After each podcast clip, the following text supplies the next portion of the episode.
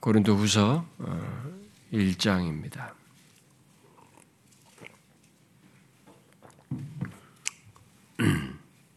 제가 아는 성경은 300, 아, 285페이지, 286페이지인데요. 음. 어, 고린도후서 1장 음, 4절, 어, 4절 어, 한 절입니다. 음, 4절 한 절인데요. 어, 3절, 4절 같이 읽어봅시다. 음, 3절, 4절 시작. 찬송하리로다. 그는 우리 주 예수 그리스도의 하나님이시요 자비의 아버지시요 모든 위로의 하나님이심. 우리의 모든 환란 중에서 우리를 위로하사 우리로 하여금 하나님께 받는 위로로서 모든 환란 중에 있는 자들을 능히 위로하게 하시는 이시로다. 오늘 주로 살피려고 할 말씀은 4절 어, 상반절입니다. 어, 우리의 모든 환란 중에서 우리를 위로하사라는 어, 말씀입니다.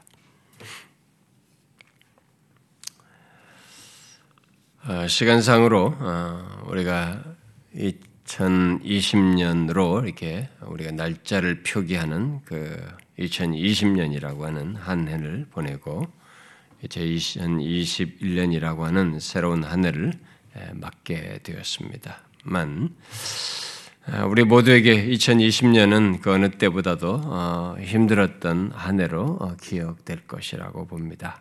어, 사람들은 2020년을 한계 없는 한 해다, 뭐 또는 살지도 않은 한 해다, 뭐 이렇게 아, 표현하기도 했더라고요. 작년 송구신 예배를 들을 때만 해도 우리는 2020년이라는 예, 다가오는 음, 시간이 어떨지를 모르고 모두들 2020, 2019년보다는 더 나은 한 해가 될 것을 기대하고 뭐 희망을 품으면서 출발했습니다. 그러나 아무도 예상하지 못한 일이 벌어졌죠. 중국 우한에서 시작된 이 코로나 전염병이 하늘을 뒤덮어서 우리는 참 힘든 그런 한 해를 어, 정말 예상치 못한 한 해를 보냈습니다. 아직도 어, 그런 어, 전염병은 현재 진행형입니다만 2020년을 긍정적으로 말할 사람이 그래서 별로 없어 보입니다. 음, 사람들이요. 그러나 지나온 한 해를 돌아보며 그 해를 보내고 새해를 맞는 이 시점에서 그런 세상 조건과 힘든 경험 속에서 뭐 세상 사람들은 좀 뒤로 하고 예수 믿는 우리들은 이제 한 가지를 좀 묻고 체크할 것이 있다고 봅니다. 음, 그것은 우리가 아, 그렇게 힘들다고 여긴 그런 현실 이상의 다른 것을 알고 경험하는가라는 것입니다. 경험했는가 또 경험하는가라는 것입니다. 아, 그 현실 이상의 다른 것이란 아, 오늘 읽은 본문 1장 4절에 말하는 것입니다. 곧 환란 중에 있는 하나님의 위로입니다. 어떻습니까, 여러분? 현실적으로, 정신적으로 힘든 것뿐만 아니라 그 가운데서 여러분들은 하나님의 위로 또한 경험한 한 해였습니까? 그리고 하나님의 위로 또한 경험하십니까? 이 질문은 지나온 2020년만이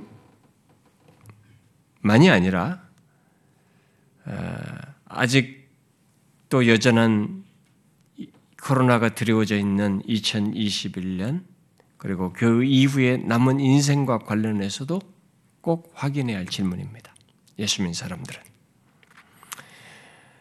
미국은 2차 대전에서 참전했던 미국 군인이 죽은 숫자보다도 뭐 20몇만 명이라도 거의 30만 명 가까운 미국 군인이 죽었는데 그 숫자보다도 더 많은 수가 코로나로 죽었다. 매일이 9.11이다. 매일 9.11 사태로 죽었던 숫자가 매일 죽어나간다. 그러면서 아, 백신이 공급되고 있는데도 아직 정점이 아니다. 이렇게 분석가들이 말하고 있습니다. 아, 음, 이런 조건에서 어, 환란 중에 있는 이 하나님의 위로 아, 신자들에게만 있는 이 위로를 경험하고 있는지 이 질문을 한번 체크해 보십시오. 아, 송궁신 예배 밤 늦은 시간이라 아, 조금 이렇게 복잡하다 싶은 것을 여러분들이 힘들어할지 모르겠습니다만 평상시보다는 제가 짧게 하지 않았습니까 이 시간에? 그러니까 조금 제가 이 본문을 설명하기 위해서는 부득불하게 제가 조금 어떤 걸 설명하게 될 텐데 재밌는 얘기 아, 그런 예화가 아닌 좀 논리적이다 어떤 걸 설명을 하면서 따라와야 되는 것에 너무 어려워하지 말고 좀 노력을 하십시오. 예, 우리 청년들, 청년들 중에 이제 온 지 얼마 안 된 사람들은 도대체 무슨 말인지 모르겠다. 아직도 계속 그런 얘기 하는 사람들이 있는데, 아, 여러분들의 지성의 문제가 아니고요. 여러분들의 영혼의 문제입니다. 음. 여러분들의 영혼의 문제가 있어서 안 들리는 거예요. 그런데 하나님은 듣고자 하는 사람에게는 듣게 해주십니다. 그게 하나님께서 하시는 일이니까 아무리 저녁 늦은 시간에도 몽롱히 하지 말고 한번 좀 이 질문을 가지고 체크를 해 보십시오. 지나온 시간에서도 여러분들이 확인해 보시고 앞으로의 시간 속에서도 확인할 사실입니다. 바로 그것이 오늘 본문이에요. 환란 중에 환란 중에 하나님의 위로를 알고 경험하는가 하는 것입니다. 이것은 구약에서부터 하나님의 백성들이 다 경험해 온 바입니다만 바울은 여기서 예수 그리스도를 믿는 우리들과 관련해서 더욱 명확한 근거를 제시하고 있습니다. 예수 믿는 우리들의 삶 속에 있는 한 가지 특징적인 사실로서 환란만 있지 않고 하나님의 위로 또한 함께 있다는 것을 우리에게 말해주고 있습니다. 오늘 보면 1장 4절 상반절에서 바울은 우리의 모든 환란 중에서 우리를 위로하사라고 말하고 있습니다. 누가 우리를 위로한단 말입니까? 3절에서 말하고 있는 바대로 위로의 하나님이 그렇게 하신다는 것입니다. 여기 3절부터 7절 사이에서 바울은 이 환란과 고난이라고 하는 말을 어, 많이 언급합니다. 그러면서 그것과 대비해서 위로를 또한 연결해서 반복해서 얘기합니다. 여러분들이 시간 나면 한번 쭉 숫자를 세봐도 됩니다만은 위로와 관련된 말이 10번이나 나옵니다. 3절부터 7절 사이 짧은 단락 안에서 그리고 환란에 해당하는 말이 3번 나오고 고난과 관련된 말이 4번 나와요. 그런데 직간접적으로 환란과 고난을 말하는 내용이 모두 3절과 7절 사이에 합하면 뭐 저는 세보지 않았으면 어떤 학자는 17번 정도로 언급된다고 그래요.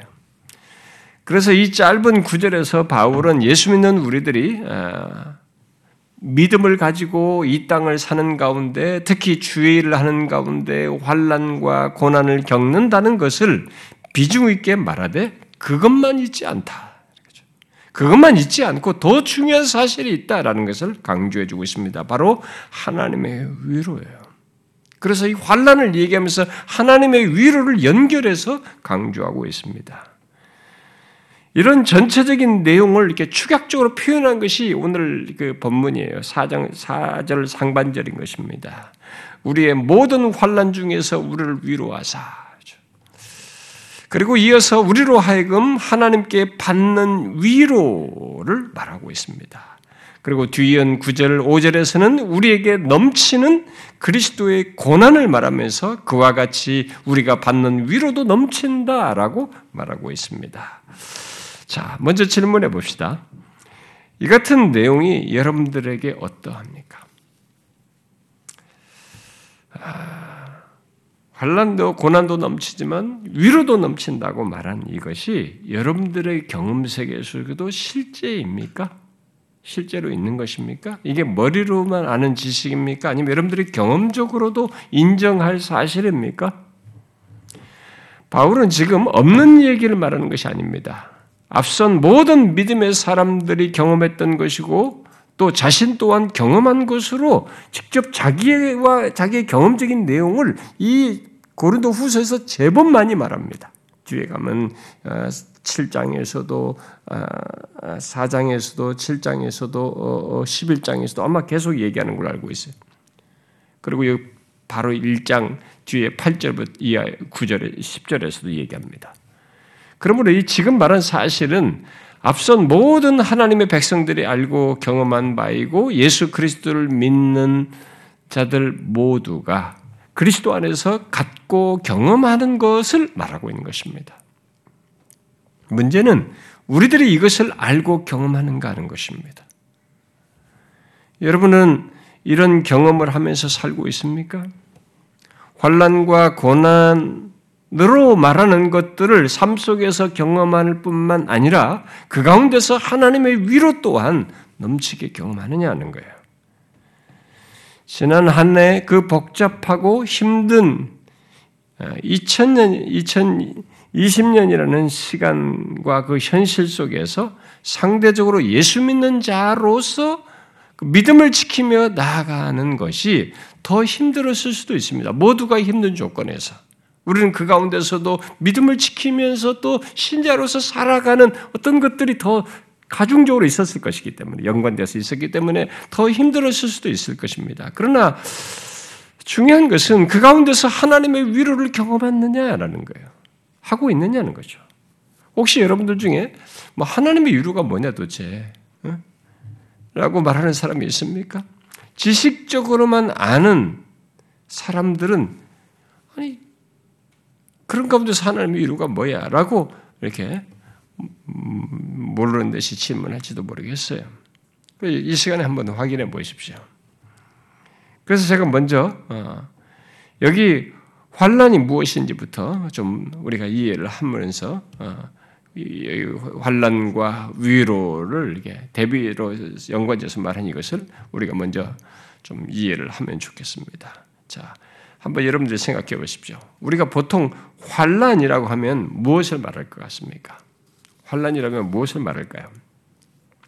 고린도전서 고린도후서 여기 1장 문명에서 아, 뭐 환란은 그리스도인의 신앙과 사역 속에서 겪는 것과 아, 관련이 있습니다. 어, 그래서 어, 바울이 그 자신이 겪는 환란과 관련해서 1장 8절부터 10절에서도 말하고 4장 7절부터 12절 그리고 11장 23절 어, 뭐 이하에서도 이제 얘기를 합니다. 주로 이 사역 사역을 감당하는 것 속에서 겪는 어그뭐 어떤 신체적인 고통 또 수많은 위험들이 많은 열거를 하는데 많은 위험들 그리고 박해 염려 등 이런 것들을 다 연관지어서 얘기합니다. 그래서 여기 환란은 사도를 비롯해서 예수 믿는 우리들이 이 세상을 믿음으로 살아가는 가운데 또 주의 뒤, 주님의 뒤를 따라 사는 가운데 또 주의 사역을 감당하는 가운데서 겪는 곤경과 고통을 말한다고 할 수 있어요. 그리고 어, 이 환란으로 어, 사용한 이 말이 신약에서는 외적인 환경에 의해서 겪는 고통과 아, 곤경과 고통에도 어, 자주 사용되고 있습니다. 그래서 이게 넓게 말하면 환경 속에서 겪는 곤경과 고통의 정도로도 이게 그런 것과도 연관지어서 이게 어, 이 말을 환란을 말 쓸 수 있어요. 실제로 어, 로마서 2장 9절 같은 곳에서는 믿지 않는 악인들이 정신적인 고통을 포함하는 것이지만은 외적인 환경 속에서 겪는 곤경과 고통을 시사해서 환란, 그들도 장차 환란을 겪는다라는 걸 당할 것이라고 말을 하고 있습니다. 그래서 이 환란은 예수 믿는 것 때문에만 겪는 환란이라고만 볼 수가 없어요. 그러니까 그런 환경조차도 이 환란으로 묘사를 하고 있는 겁니다. 예수를 믿지 않아도 겪는 그 환경 속에서 고통을 겪는 그것을 이 환란으로 말을 하고 있기 때문에. 그러므로 우리는 이 환란을 좀 더 넓게 곧 어, 우리들이 외적인 환경 속에서 겪는 고통, 곤경과 고통에까지 확장해서 말할 수 있습니다. 그래서 환경적인 이유로든 뭐 신체적인 고통이든 또 다양한 삶의 위험과 그 가운데서 겪는 갈등과 압박, 어, 곤경, 고통을 모두 환란에 포함해서 말할 수 있습니다. 그렇게 보면 코로나라고 하는 역병을 돌고 그 가운데서 우리들이 겪었던 공경과 어려움 또한 이 환란에 포함해서 말할 수도 있습니다. 그러나 이 환란이라고 말했을 때 중요한 것은 단순히 환경의 어려움이 아닙니다. 그 어떤 이유로든 예수 믿는 우리들의 입장에서 겪는 곤경과 고통을 우리는 생각해야 되죠. 자, 여러분은 지나온 시간들을 되돌아보면서 각각 정도의 차이가 있겠습니다만은 어, 어떤 식으로든 아, 예수 믿는 신자로서 살아오는 가운데 곤경과 고통을 겪는 그런 시간들을 겪었을 것입니다. 이 코로나라고 하는 이런 것이 주는 것 속에서도 또 거기서 하나님을 바라보며 믿음으로 살아가는 데서 가중되어서 겪는 공경과 고통을 아마 겪었을 것입니다. 아, 그렇게 볼 때 환란을 겪은 시간으로 좀 넓은 의미에서 보면 뭐 아주 큰 환란이라고 볼 수는 없겠지만 환란을 겪었던 시간으로 우리가 말할 수 있어요. 중요한 것은 그 가운데서 하나님의 위로를 경험했는가 하는 것이 하나님의 유를 경험하고 있는가 하는 것입니다. 우리가 본문 다음에 뒤에 어, 말씀인 5절은 그리스도의 고난이 넘치듯이 위로도 넘친다고 말하고 있거든요. 이게 그리스도인에게 반드시 있는 것으로 얘기해요. 그런데 이 사실을 바울은 뒤에 8절부터 10절에서 가상적인 것이라고 말하진 않아요. 자기의 경험 세계 속에서 실제로 있는 것으로 생생하게 경험한 사실로 진술하고 있습니다. 그러니까 환란만큼 하나님의 위로도 확실하고 생생하다라는 것을 이 얘기를 하고 있는 것입니다. 바로 사망에서 거의 소망이 다 끊어진 어? 죽을 것 같은 사망이 언도되는 같은 그런 상황에서 건지는 것처럼, 그러니까 사망을 겪는 것 같이 사실인 것처럼 거기서 건지시는 이 하나님의 위로도 사실이다. 그렇게 확실하다. 이렇게 말을 하고 있는 것입니다. 그래서 이 질문이 중요해요. 우리가 환란이라고 할 만한 것을 겪었다고 할때 그것만 있는 것이 아니거든 예수 믿는 사람은. 그러면 거기서 위로를 경험했느냐라는 거예요. 하나님의 위로를. 혹시 여러분 중에 나는 환란 중에 하나님이 위로하신다는 것이 무엇인지 모르겠습니다. 하나님이 환란 중에 우리를 위로하신다는 게 어떻게 있다는, 있는 것입니까? 라고 묻는 사람이 있을지 모르겠어요. 아, 한번 생각해 보십시오. 환란 중에서 하나님이 우리를 어떻게 위로하실까요? 여러분들이 지금까지 신앙생활을 해왔잖아요. 그리고 그것도 예수 믿는 사람 분명히 경험했을 텐데 하나님께서 우리가 어려움을 겪고 시련을 겪고 환란을 겪을 때 고난을 겪을 때 그때 어떻게 우리를 위로하십니까? 이 하나님의 위로는 어떤 것입니까?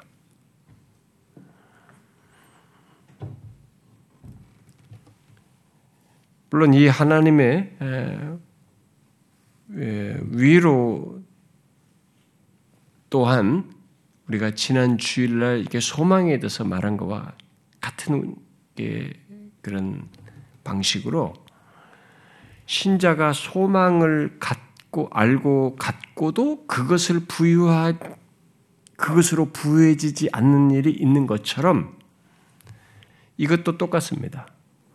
환란 가운데 있으면서도 하나님의 위로를 충분히 못 누릴 수도 있어요. 어떤 사람들은. 그래서 이 질문이 중요합니다. 바로 이런 환란 중에서도 하나님의 위로가 있다는 것을 그것을 알고 믿고 구하지 않는 그런 모습 속에서도 어, 이걸 모를 수 있습니다만은 어떤 면에서 우리 경험 세계 속에서는 환란 중에 하나님이 우리를 위로하신다는 것을 너무 제한적으로 생각함으로써 이것을 모르는 경우도 있어요. 못 누린 경우도 있습니다. 그러니까 하나님의 위로를 너무 제한적으로만 생각하고 기대한다는 거예요. 그래서 먼저 체크할 사실은 내가 생각하는 환란 중의 위로가 무엇인가예요. 여러분, 내, 여러분들이 생각하는 환란 중의 위로는 무엇입니까? 힘든 일을 겪는 중에 그냥 빨리 그 상황이 해결하는 것입니까? 해결되는 겁니까? 그 힘든 거고 어려움을 겪을 때 그때 마음이 갑자기 평안해지는 것입니까? 물론 그런 것이 있어요. 그러나 그런 마음에게 좀 힘들었다 갑자기 갑자기 평정하는 이런 어, 평안해지고 좀 잠잠해지고 이런 것들은 안정을 갖는 것은 마인드 컨트롤하는 사람들에게 있는 것입니다. 여기 위로는 단순히 내 사람의 정신 세계에서 정리되는 어떤 안정과 감정의 어떤 편안함 같은 걸 말하는 게 아닙니다.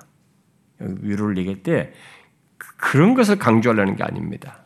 여기 환란 중의 위로는 하나님이 하시는 것을 얘기합니다. 지금 그러니까 주, 주어가 하나님이에요. 위로의 하나님이 하시는 겁니다. 그러니까 하나님이 하시는 무엇과 관련해서 얘기하고 있습니다. 그래서 이게 환란 중의 위로는 하나님의 활동과 사역에 의해서 그의 간섭과 역사에 의해서 우리가 갖는 위로를 말하는 것입니다. 그러니까 하나님의 의한 위로예요. 그러니까 내가 컨트롤하고 내가 뭐 만들어내서 갖는 위로가 아닙니다. 더 흔한 말로 말하면 하나님의 손길을 보고 경험, 보고 경험하는 거예요. 하나님의 손길을 통해서 보고 경험함으로써 이렇게 갖는 위로인 거죠. 물론 하나님의 손길은 그의 간섭 또는 개입을 경험하는 것이고 하나님의 은혜를 크게 느끼고 발견하는 것입니다. 다양한 방법, 수단, 통로, 환경을 통해서 환란 속에서의 하나님의 위로에 대한 뭐 예를 이제 바울이 여기서 한 것을 통해서 보면은 여러분 우리 제가 주일날 다 너무 짧기 때문에 이 시간에는 주일날 주의 8절부터 10절을 주일날 연결해 살필 겁니다.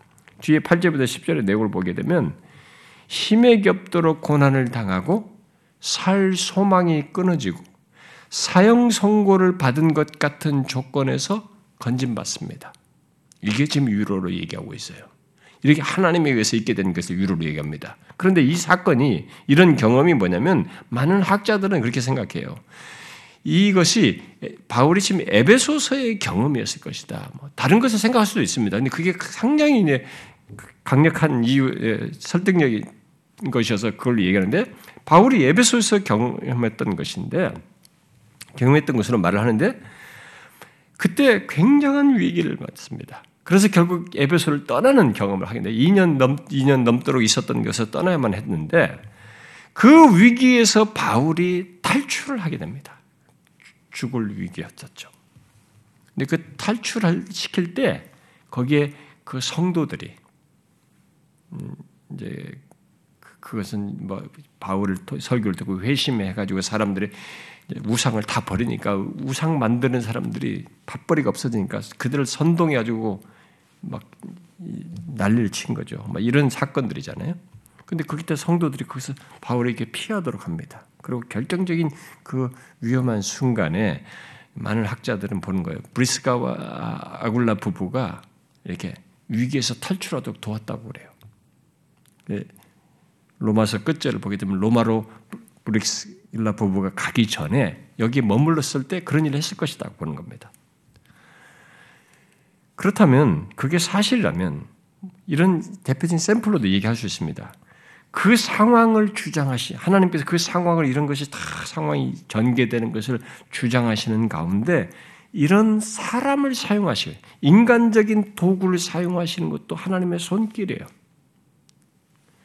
환란 중에 위로에 해당하는 하나님의 행위입니다. 하나님의 간섭이고 개입인 것입니다. 살 소망이 끊어진 조건에서 그런 환란에서 건진받는 것을 지금 위로로 얘기하는 것입니다. 실제로 건진 그런 조건에서 위로 건진 받았을 때 바울은 말 할 수 없는 위로를 경험했겠죠. 또 이런 바울 하나님의 손길을 뒤에 그 7장의 내용으로 말을 하면 바울이 마게도냐에 이르렀을 때 육체가 편하지 못했습니다. 그리고 사방으로 환란을 당하고 있다고 기록하고 있습니다. 그리고 안으로는 두려움에 사로잡혀 있었습니다. 그런 상황에 처했을 때 바울과 일행은 낙심에 빠지는 경험을 하고 있었습니다.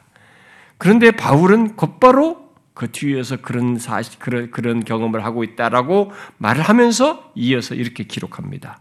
낙심한 자들을 위로하시는 하나님이 디도가 옴으로 우리를 위로하셨다는 거예요. 이게 하나님의 위로였어요. 그러니까 하나님의 위로를 뭘로 지금 설명한 겁니까? 디도를 통해서 그들이 수고하고 어, 그동안에 삼겼던 뭐 고린도 사람들을 통해서 했던 것을 이런 모든 했던 앞서서 했던 수고가 헛되지 않는다는 것을 들음으로써 위로를 해주신 겁니다. 고린도 교회 성도들이 그를 향해서 이제는 어떤 마음을 가지고 있었는지 그들의 그 위로를 전해주는 것을 통해서 또 위로를 받은 것입니다. 이런 사실은 환란 중에서 하나님의 위로를 얻는다는 것이 상황에 상황에서 어, 하나님께서 어, 그 상황에서 그들을 건지시는 하나님의 손길을 통해서 뿐만 아니라 우리의 신앙과 삶이 헛되지 않는다는 것을 알게 하시는 것으로 또 우리의 신앙과 삶의 수고와 사역들에 대한 열매를 보게 하심으로써 위로도 하시고 또 다른 성도들의 관심과 사랑, 그들과의 연대, 교제, 그리고 그 밖에 그들을 통한 다양한 위로 등으로 나타내시는 하나님의 손길을 경험하는 것으로 이게 이 위로를 언급을 하고 있는 것입니다. 그래서 우리는 어떤 때는 낙담하고 있다가도 다른 지체를 통해서 위로를 얻음으로써 이 위기에서 그 상황에서 우리가 회복되기도 하잖아요. 이런 것이 하나님의 손길이에요, 이게. 응?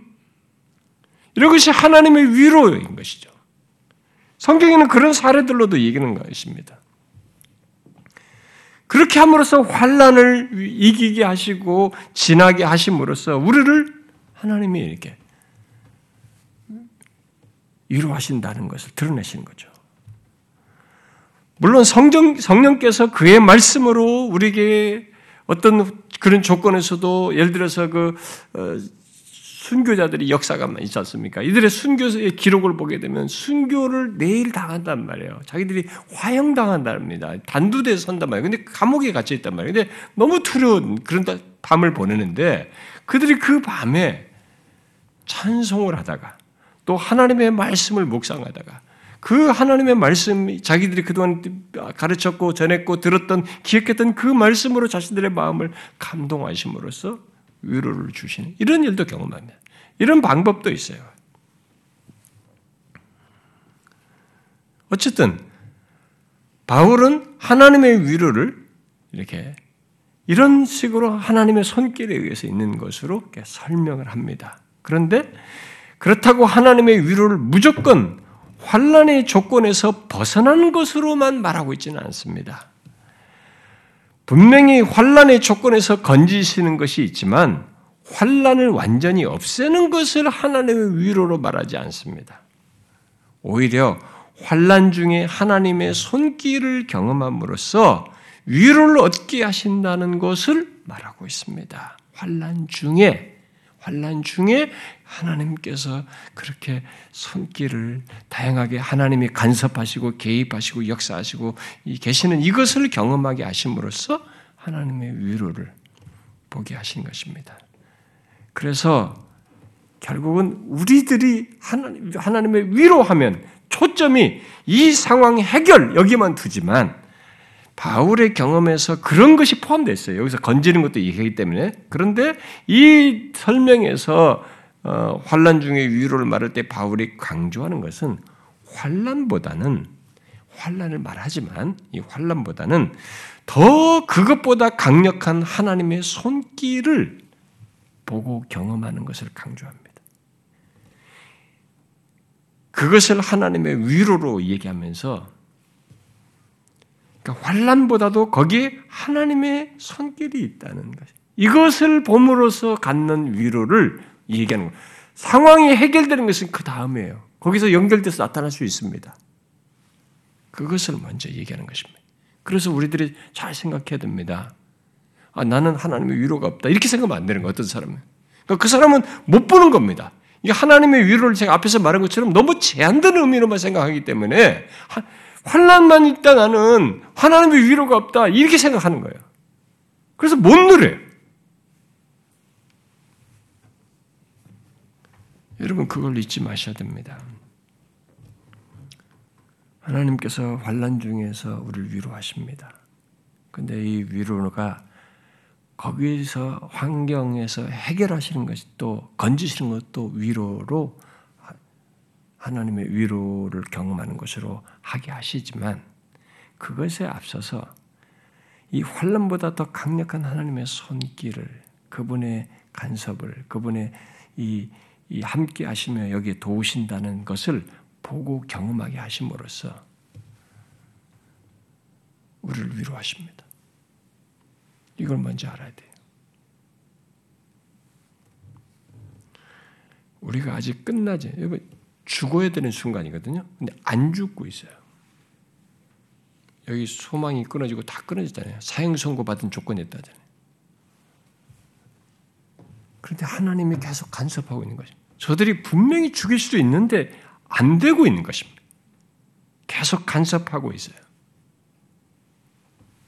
그래서 하나님의 손길을 보는 겁니다.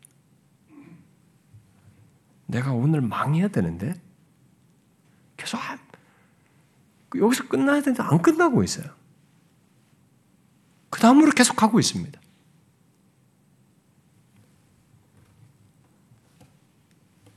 근데 사람은 여기서 하나님의 위로를 못 봐요. 저 결론에서만 하나님의 위로를 보려고 하는 거예요. 아니에요. 여러분, 이런 하나님의 위로를 먼저 이해하시고 확인해 하십시오. 그리고 앞으로의 삶에서도 그걸 확인해 보십시오. 지나온 2020년도 그 시각에서 여러분들이 확인해 보셔야 되고 앞으로의 삶에서도 그 시각에서 하나님의 위로를 확인해 봐야 됩니다. 환란만 볼 게 아니라 그 가운데서 하나님의 위로를 확인해 보셔야 돼요. 그런데 하나님께서 제가 이 부분을 다 시간이 없기 때문에 상세히 못합니다. 이 시간이라서 이 정도 하고 제가 조금 추가적인 것은 주의를 하겠습니다만 그런데 제가 여기 덧붙여야 될 더 중요한 내용이 있습니다. 그 하나님께서 환란 중에서 우리를 위로하시는 것과 관련해서 바울이 강조하는 중요한 사실 하나예요. 그것은 그런 위로의 현상과 외적인 경험 정도만으로 하나님의 위로를 말하지 않고 이 하나님의 위로를 말하는데 그런 그런 환경과 아, 위로의 현상과 외적인 경험 속에서 더 중요한 사실을 하나님의 위로에 덧붙여서 지금 말을 하고 있습니다. 이 문맥에서 그것은 그런 모든 하나님의 손길을 통한 위로가 그리스도로 말미암아서 있고 넘친다는 얘기예요. 너무 큰 진리여서 제가 이 시간에 다 할 수는 없고요. 이 말을 하야만 연결해서 말하기 때문에 제가 살짝 덧붙이고 마칠 겁니다. 뒤에 1장 5절에서 말하고 있지 않습니까? 환란도 그리스도의 고난으로 얘기, 하면서 우리가 받는 고난도 그리스도의 고난이라고 그리스도 연관지께서 말하면서도 우리가 받는 위로도 그리스도로 말미암아 넘친다고 말하고 있습니다. 고난과 위로를 결국 그리스도로 말미암아라고 말하고 있는 것입니다. 고난과 위로를 그리스도와 연관지어서 말하고 있습니다. 이게 무엇을 말합니까? 이것은 어, 뒤에 4장 10절에서 우리들이 예수의 죽음을 몸에 짊어짐과 함께 그의 생명 또한 우리 몸에 나타나는 연합 속에서 갖는 경험과 같은 것으로 지금 말하고 있는 것입니다. 어, 이 송구신 집의 야밤에 늦은 시간에 너무 어려운 얘기한다 할지 모르겠는데 이 그리스도로 말미암아서를 설명하기 위해서 여러분들이 익히 알고 있는 겁니다. 제가 우리 교회에서 많이 말한 얘기인 겁니다. 그리스도와 연합 속에서 갖는 것이에요. 쉽게 말하면. 그런데 그것을 앞에 뒤에 4장 10절에서 예수의 죽음을 우리, 우리의 몸에 짊어진다고 말했어요. 그리고 그의 생명도 우리 몸에 나타난다고 그랬어요. 이게 그리스도와 연합 속에서 있는 것입니다. 신자들에게 있는 비밀한 사실입니다. 우리는 예수를 믿게 됐기 때문에 예수를 믿는 사실 때문에 예수 그리스도와 연합됐기 때문에 우리는 예수의 죽음도 몸에 짊어질 뿐만 아니라 예수의 생명 또한 우리 몸에 지니는 거예요. 나타나게 되는 것입니다. 그것은 예수께서 하셨던 것 때문에 그렇게 된 것이기도 합니다만 이것은 또한 여기서 지금 말하는 그리스도로 말미암아 고난도 받지만 위로가 넘친다고 하는 것에 똑같이 해당되는 것입니다. 바울은 그런 맥락에서 뒤에 1절부터 1장 8절부터 10절에서 우리가 그리스도인의 우리 그리스도인의 환란과 고난을 예수 그리스도의 죽음과 연결시키고 우리가 받는 위로를 그의 부활과 연결시켜서 말합니다. 어디에 그런 내용이 있냐 질문할지 모르겠습니다. 제가 이제 주일날 조금 더 설명을 할 것입니다. 그런데 그 내용을 보면 아시아에서 당한 환란, 힘에 겹도록 심한 고난, 살 소망이 끊어진 고난, 사형 선고 받은 것 같은 고난을 말하고는 뭐라고 합니까? 하나님 어떤 하나님을 얘기합니까? 죽은 자를 다시 살리시는 하나님이라고 말하고 있습니다. 이 말은 무슨 얘기입니까? 죽은 자를 다시 살리시는 것은 하나님께서 예수 그리스도를 죽음에서 살리신 것을 가장 전제해서 하는 얘기입니다. 그 내용을 기반으로 해서 이 말을 쓰고 있는 겁니다. 하나님께서 예수 그리스도를 죽음에서 다시 살리셨다는 것을 염두에 두고 이 말을 쓰고 있는 것입니다. 바울은 바로 그 하나님께서 살 소망이 끊어진 고난 속에서 건지셨다라고 말함으로써 이 5절의 내용을 실제로 경험했다고 말하고 있는 것입니다. 고난이 넘친 것처럼 위로 또한 넘쳤다는 거죠. 그래야 해서 바울은 그리스도인의 환란과 고난을 그리스도의 죽음과 연결시키고 그 가운데서 건지시는 것 그 바로 위로를 그리스도의 부활과 연결시키고 있어요. 결국 이 말이 그겁니다. 그래서 10절에서 그가 그분은 바로 죽은 자 가운데 살리신 그 하나님이 이같이 큰 사망에서 우리를 건지셨고 또 건지실 것이다. 이렇게 말하고 있습니다. 이 같은 사실을 뒤에 사장에 가서는 우리가 사방으로 우겨싸움을 당하여도 쌓이지 않냐고 답답한 일을 당하여도 낙심하지 않냐며 박해를 받아도 버림받지 않고 거꾸로 뜨림을 당하여도 망하지 아니하며라고 말을 하면서도 말하면서 고난이 있지만 그게 끝이 아니었다. 거기서 오히려 견디고 망하지 않고 사랑하는 이런 하나님의 위로가 있었다. 이렇게 얘기하는 것입니다. 그러고 나서 이렇게 덧붙입니다. 우리가 항상 예수의 죽음을 몸에 짊어짐은 예수의 생명이 또한 우리 몸에 나타나게 하려 함이라. 이 땅에서의 경험, 이런 경험을 했는데, 죽을 같았는데 살아나는 이런 경험을 했는데 그것이 항상 예수의 죽음을 몸에 짊어진 예수의 생명 또한 우리 몸에 나타나는 것이다. 이렇게 말하고 있어요. 바로 그 사실이 오늘 본문에 얘기하는 거예요. 환란과 위로를 예수 그리스도의 죽음과 부활로 연결시켜서 말한 겁니다. 무슨 말인지 아시겠어요? 그게 그리스도로 말미암아 고난도 있지만 그리스도로 말미암아 위로가 넘친다는 것이 바로 그 얘기예요. 고난과 위로를 예수 그리스도의 죽음과 부활로 연결시키는 거죠. 연결시켜서 말한 것입니다.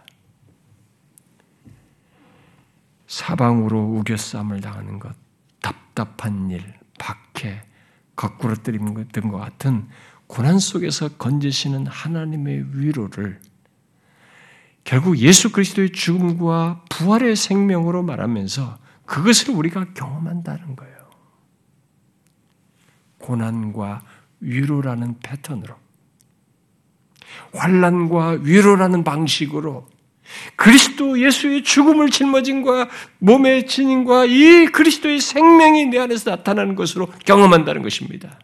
내가 고난을 당한데 거기서 한 하나님께서 건지심으로 나를 위로하실 때는 바로 하나님의 생명이 그리스도의 부활의 생명이 역사하는 것 같은 방식으로 나에게 역사하는 것이라는 거죠. 환란을 당할 때는 예수의 죽음을 몸에 짊어져 같은 경험이지만 거기서 나를 일으키실 때는 그리스도의 생명, 그 부활의 생명이 나한테 역사하는 것 같은 생명이 나타나는 것으로서 역사하는 것이다. 그런 방식으로 하나님의 위로가 우리에게 나타난다. 이렇게 말하고 있는 것입니다. 너무 큰 진리요. 이런 얘기를 하려면 몇 번에 걸쳐서 얘기되는데 아, 이거 빼놓고 이 환란과 위로를 설명할 수 없어서 부득불하게 하는 겁니다, 여러분. 간단하게나마. 우리가 이 땅을 살면서 알아야 할 중요한 사실입니다. 예수 믿는 사람들이. 예수 믿는 우리는 환란을 겪고 그 가운데서 얄팍한 위로를 경험하는 사람들이 아니라는 것입니다.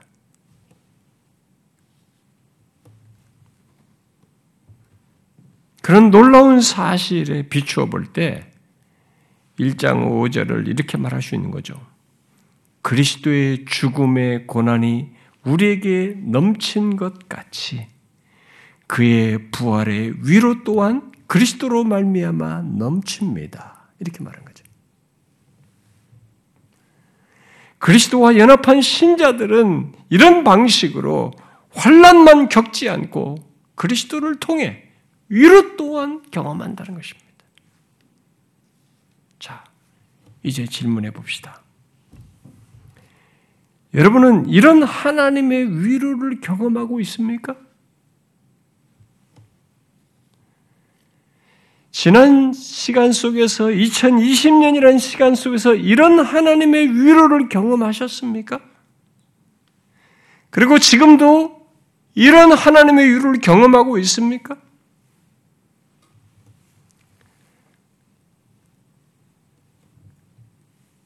이 위로를 아는 신자는 앞으로 있을 환란에서도 이것을 경험할 것입니다. 이걸 믿으셔야 됩니다. 그것을 알고 믿은 바울은 자신이 죽게 될 것을 생각할 때, 그때도 위험에, 위험에 있었기 때문에 빌립보서 쓸 때, 옥중에 있을 때, 자기가 죽을지도 모른다는 생각 속에서 빌립보 3장에 자기가 죽을 것과 관련된 얘기를 합니다. 고난을 받고 죽으심으로 본받는 얘기를 꺼냅니다. 근데 거기에 흥미있는 얘기를 씁니다. 그리스도의 고난을 말하면서 부활의 권능을 알고 싶다고 말해요. 이게 뭡니까? 이 경험적으로 얘기하는 것입니다. 그리스도의 고난은 환란이에요. 부활의 권능을 경험하고 싶다고 하는 것은 위로인 것입니다. 그 가운데서도 일으키시는 하나님이에요. 예수 그리스도의 이 두 패턴을 자신의 삶에서 경험하기를 원하는 것입니다. 그래서 예수 그리스도의 죽음과 부활의 이 패턴이 신자의 혼란과 이 위로라고 패턴으로 그대로 나타나는 것이에요. 우리는 예수 그리스도 예수 그리스도의 죽음만 있지 않고 부활이 있었던 것처럼 똑같은 패턴이 우리에게 있는 것입니다. 고난만 있지 않고 예수 믿는 사람이 반드시 하나님의 위로가 있는 것이에요.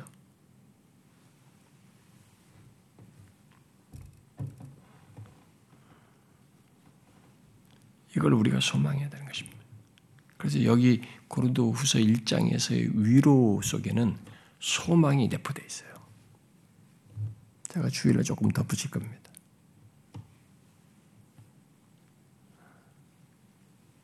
그래서 바울이 그런 논지 속에서 보면은 우리 그리스도인들이 환란을 겪을 때 심지어 죽음을 겪을 때에도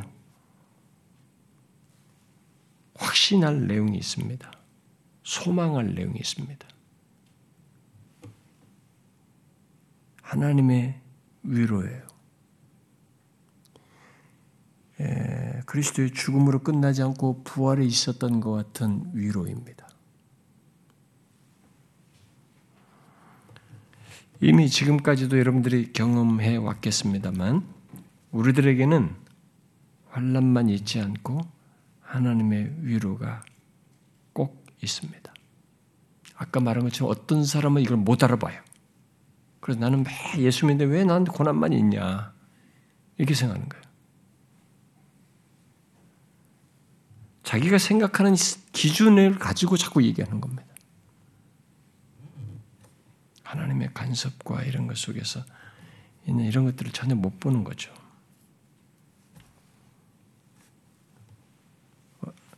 어떤 위로입니까? 건지시는 위로요. 부활의 위로요. 생명의 위로입니다. 그게 있습니다. 그러므로 여러분 환란만 보지 마십시오. 오늘에 이르기까지 끝없는 하나님의 손길을 같이 보셔야 됩니다. 건지시는 위로. 오늘에 있기까지 내 삶을 붙드시며 건지시는 이 하나님의 위로를 함께 보셔야 됩니다. 그리고 더 놀라운 위로 또한 보셔야 합니다. 바로 생명의 위로예요. 부활의 위로입니다.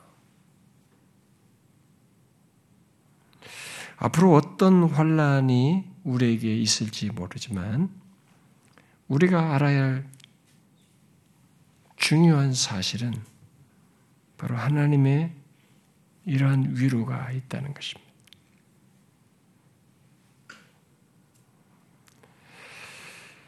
그리스도로 말미암아 건지시고 생명으로 이끄시는 위로가 있다는 것입니다. 이것을 믿고 보셔야 합니다. 이것을 소망하셔야 합니다. 2021년이 어떠할지 모르겠습니다. 여전히 우리에게는 코로나라는 전염병이 아직도 있습니다만 여러분 2021년이 어떠하든 남은 여생이 어떠하든 이 하나님의 위로를 보십시오. 이 하나님의 위로가 있습니다. 꼭 보셔야 합니다. 이걸 못 보면 여러분 신앙생활에서 넘어집니다. 넘어져요. 예수 믿는 사람에게는 고난이 있는 것만큼 그것이 넘치는 것 못지않게 그분의 위로가 넘칩니다. 만일 여러분들이 오늘 우리 교회 성도들이 그게 긴가민가 하고 아직도 와닿지 않으면 정말 여러분 체크해 보셔야 됩니다. 여러분들은 너무 비상적으로 하나님을 알고 믿고 있는 겁니다. 여러분 너무나 세상적인 기준으로 위로 개념을 알고 있습니다. 여러분들은 환란밖에 못 보는 것입니다. 하나님을 못 보는 거예요. 신자에게는 이 두 패턴이 있습니다. 그리스도와 엮여서 그리스도의 죽으심과 부활의 패턴이 환란과 위로의 패턴으로 나타나요. 근데 이게 이, 이 땅의 인생 길이만이 아니라 죽음 이후까지 연결되어 있어요. 궁극적으로 영생, 부활의 위로, 생명의 위로로 연결되어 있습니다.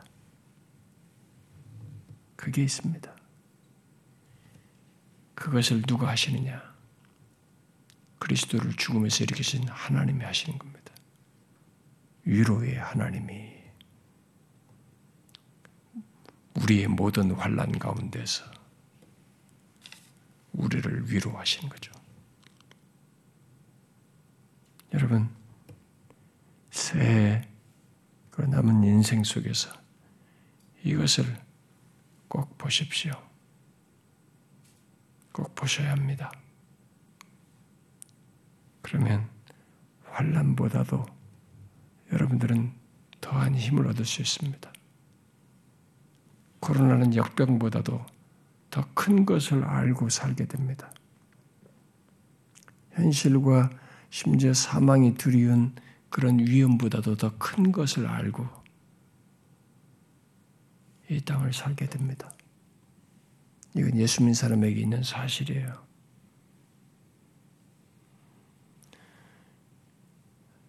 닥쳐오는 시간 속에서 이런 하나님의 위로를 풍성히 보고 경험하는 우리 성도님들, 우리 지체들 되길 바랍니다. 기도합시다.